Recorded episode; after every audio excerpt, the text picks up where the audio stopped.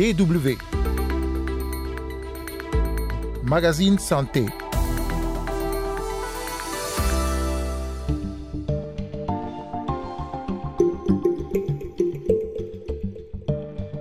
Cette semaine, dans le magazine Santé, on s'intéresse à la lutte contre le VIH-Sida.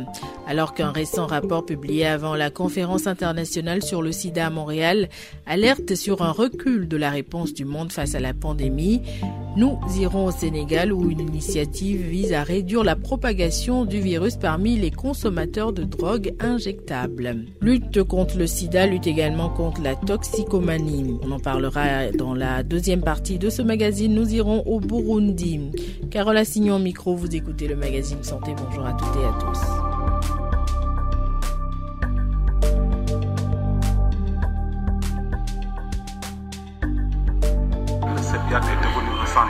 Et de diagnostic du VIH, mais aussi de la tuberculose des hépatites aussi.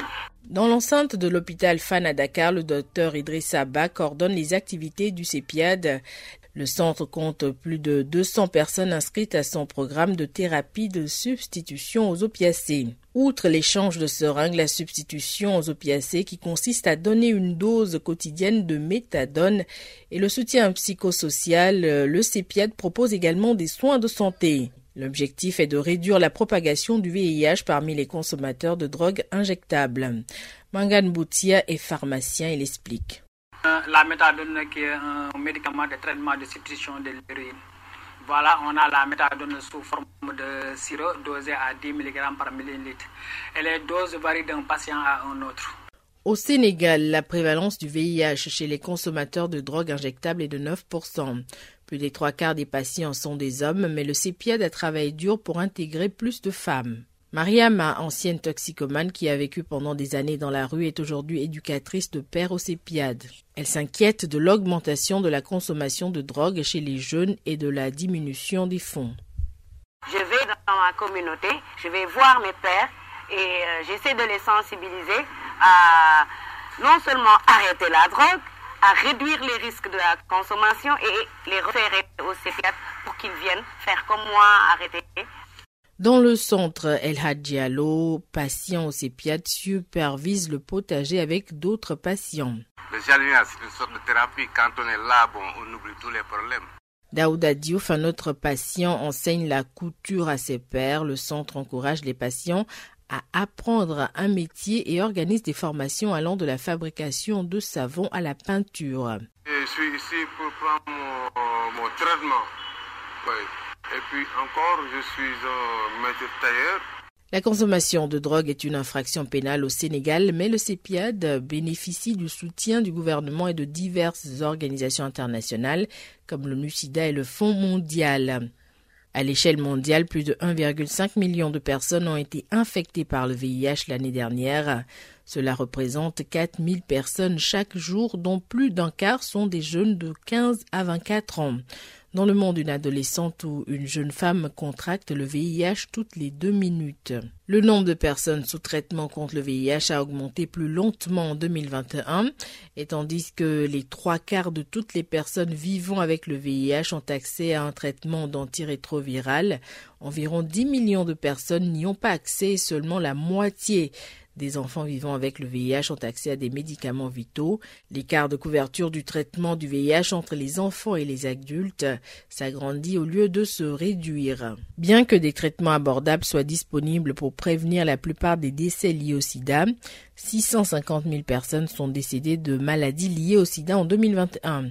À la conférence sur le sida à Montréal, l'enjeu est donc d'impliquer davantage les acteurs pour faire progresser la recherche sur le VIH, transformer les données probantes en mesures concrètes et accélérer les progrès en vue d'éradiquer le VIH et le sida d'ici 2030. DW vous écoutez le magazine Santé sur la DW. On va se rendre à présent au Burundi. Dans ce pays d'Afrique de l'Est, les jeunes sont nombreux à consommer diverses sortes de drogues, ce qui n'est pas sans danger pour leur santé mentale et physique. Pour lutter contre une consommation abusive de ces drogues, des associations et cliniques spécialisées s'impliquent de plus en plus. Les précisions d'Anteditest Niragira, notre correspondant à Bujumbura. Oui, bonjour. Bonjour. Vous vous appelez comment d'abord? Kadzong Chanel. Vous avez quel âge? J'ai 29 ans. 29 ans. Pourriez-vous nous parler de votre période d'usage de drogue? Euh, j'ai fumé le drogue euh, qui s'appelle Boost. Oui, c'est ça. C'était pendant quelle période? Ah, j'ai fumé depuis 2012 jusqu'en 2020. Chanel est une fille mince à la peau foncée, avec de longs cheveux. Mère célibataire d'un garçon de 5 ans, elle est en désintoxication depuis 2 ans. C'est à 19 ans que des camarades de classe lui font découvrir le cannabis auquel elle deviendra dépendante. Depuis bientôt deux ans, toutefois, la vie et le comportement de la jeune femme ont complètement changé. Elle raconte. Quand tu fumais, tu te sentais comment? Vraiment mal. C'est les choses qui étaient bizarres. C'est bizarre vraiment. Quand j'ai fumé le drogue, j'ai habité dans la rue avec un enfant. Oui, j'ai un enfant. Qu'est-ce qui t'a poussé à quitter la famille? Parce que mes familles ne veulent pas qu'on habite ensemble. Pourquoi? Parce que j'ai fumé le drogue et j'ai volé, j'ai fait les choses bizarres. C'est pourquoi mes parents ils ont dit sors de notre maison. J'ai fait les choses bizarres et en plus je suis une fille. C'est bizarre devant les parents. Après avoir euh, mis fin à la consommation de drogue, la vie est comment? Ma vie c'est bien. En fait maintenant je suis tellement très bien. Les amis Même aussi mes amis, on discute bien. Depuis deux ans, Chanel a arrêté la consommation de drogue et a renoué avec sa famille grâce à Bapud, une association d'encadrement des anciens usagers de drogue. Eric Sengiumva est coordinateur national de Bapud. Nous encadrons les anciens usagers de drogue parce qu'il y a toujours une période de rejet, c'est-à-dire tu as abandonné la drogue, mais il faut que tu sois encadré dans cette période parce que les données montrent que beaucoup de personnes rechutent déjà dans, dans la drogue. L'autre chose, on essaie de les encadrer parce qu'elles sont des personnes jadis discriminées et stigmatisées par la société. Alors on essaie de les intégrer dans la société pour juste voir comment les ouvrir cet euh, espace de confiance qui était jadis perdu. L'autre chose, on essaie de les encadrer pour leur propre autonomisation. L'encadrement comprend aussi le suivi médical des antécédents liés au VIH, les hépatites virales ou la tuberculose, des maladies dont souffrent beaucoup d'anciens usagers de drogue. L'âge des personnes que l'association prend en charge varie entre 15 et 60 ans. Selon les statistiques se basent sur les cas déjà traités, le plus âgé semble renoncer plus facilement que les jeunes, et les femmes se désolidarisent plus rapidement à la consommation de drogue que les hommes. Dia Marcine Kilesi, conseillère psychosociale de Bapud, parle de ses missions de routine. Il y a ce qu'on appelle l'anamnèse, savoir l'histoire du patient dès le début jusqu'à la fin. Je lui demande la cause qui a amené le patient à prendre ces différentes drogues. Si je parviens à savoir la vérité, parce qu'eux-mêmes, ils peuvent arriver qu'ils disent des mensonges, j'appelle par après peut-être son parent, et bien je lui demande de l'histoire, comment ça a pu arriver à ce stade. Après, si peut-être l'enfant veut des séances d'accompagnement, on se donne des horaires, comment on va se revoir, qu'est-ce qu'on va faire. Ça, c'est du côté de ceux qui prennent des drogues et qui veulent arrêter la consommation de la drogue. Après la prise en charge psychologique, les patients qui nécessitent un suivi médical sont référés dans les hôpitaux ou centres spécialisés. Après les tests de sérologie, les séropositifs sont soumis au traitement avant toute autre forme de prise en charge. Baput fait encore face à de nombreux défis. Eric Sengiumva. Nous avons des défis vraiment de donner le paquet de services complet à nos bénéficiaires, notamment ici je parle des usagers de drogue actifs, parce que parmi les 10 services recommandés par le ministre pour les usagers de drogue, ici au Burundi on utilise juste 8. Nous n'avons pas par exemple les services de méthadone. Quand je parle de méthadone, c'est-à-dire c'est un médicament de substitution pour les usagers de drogue. On n'a pas aussi le programme d'échange d'aiguilles, c'est-à-dire euh, on ne peut pas vraiment euh, distribuer les aiguilles pour les injecteurs parce qu'il y a la loi qui, qui punit l'usage de seringues ici au.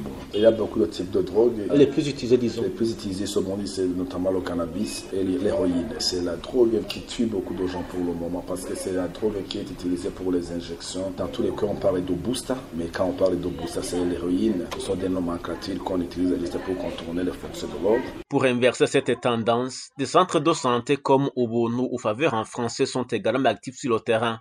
La clinique spécialisée dans la lutte contre l'addiction a ouvert ses portes en janvier 2022. Darlene Akimana, psychothérapeute et addictologue, est la responsable de la clinique. Ce qui nous a motivés justement, ce sont euh, ces familles que l'on recevait même en consultation générale, qui nous disaient il faut nous aider parce que nos enfants sont en train d'abandonner les études. Ils nous volent à la maison, ils sont devenus des insupportables. Au moins 450 consommateurs de drogue ont changé de comportement. 45 patients bénéficient d'un suivi personnalisé à la clinique, mais leur association compte près de 2000 usagers de drogue encore actifs. Antélité Stenira à Bujumbura pour la Deutsche Welle. Avec ce reportage au Burundi, nous arrivons à la fin de ce numéro du magazine Santé, un magazine que vous pouvez écouter ou réécouter sur notre site internet www.com/français dans la rubrique podcast. Rendez-vous la semaine prochaine pour un nouveau numéro et d'ici là, prenez soin de vous. Ne pars pas. Ne te retourne pas ne pars pas. Je suis avec toi.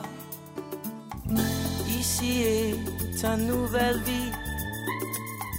Maintenant, si tu dis oui, c'est ma terre que tu as semée.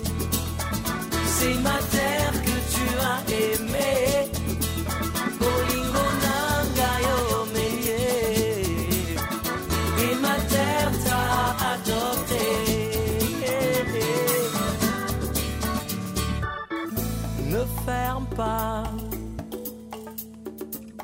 C'est le chant du vent. Ne ferme pas les centres et le vivant. Ici est ta nouvelle vie. Maintenant, si tu dis oui, c'est ma terre que tu as semée c'est ma terre que tu as aimée.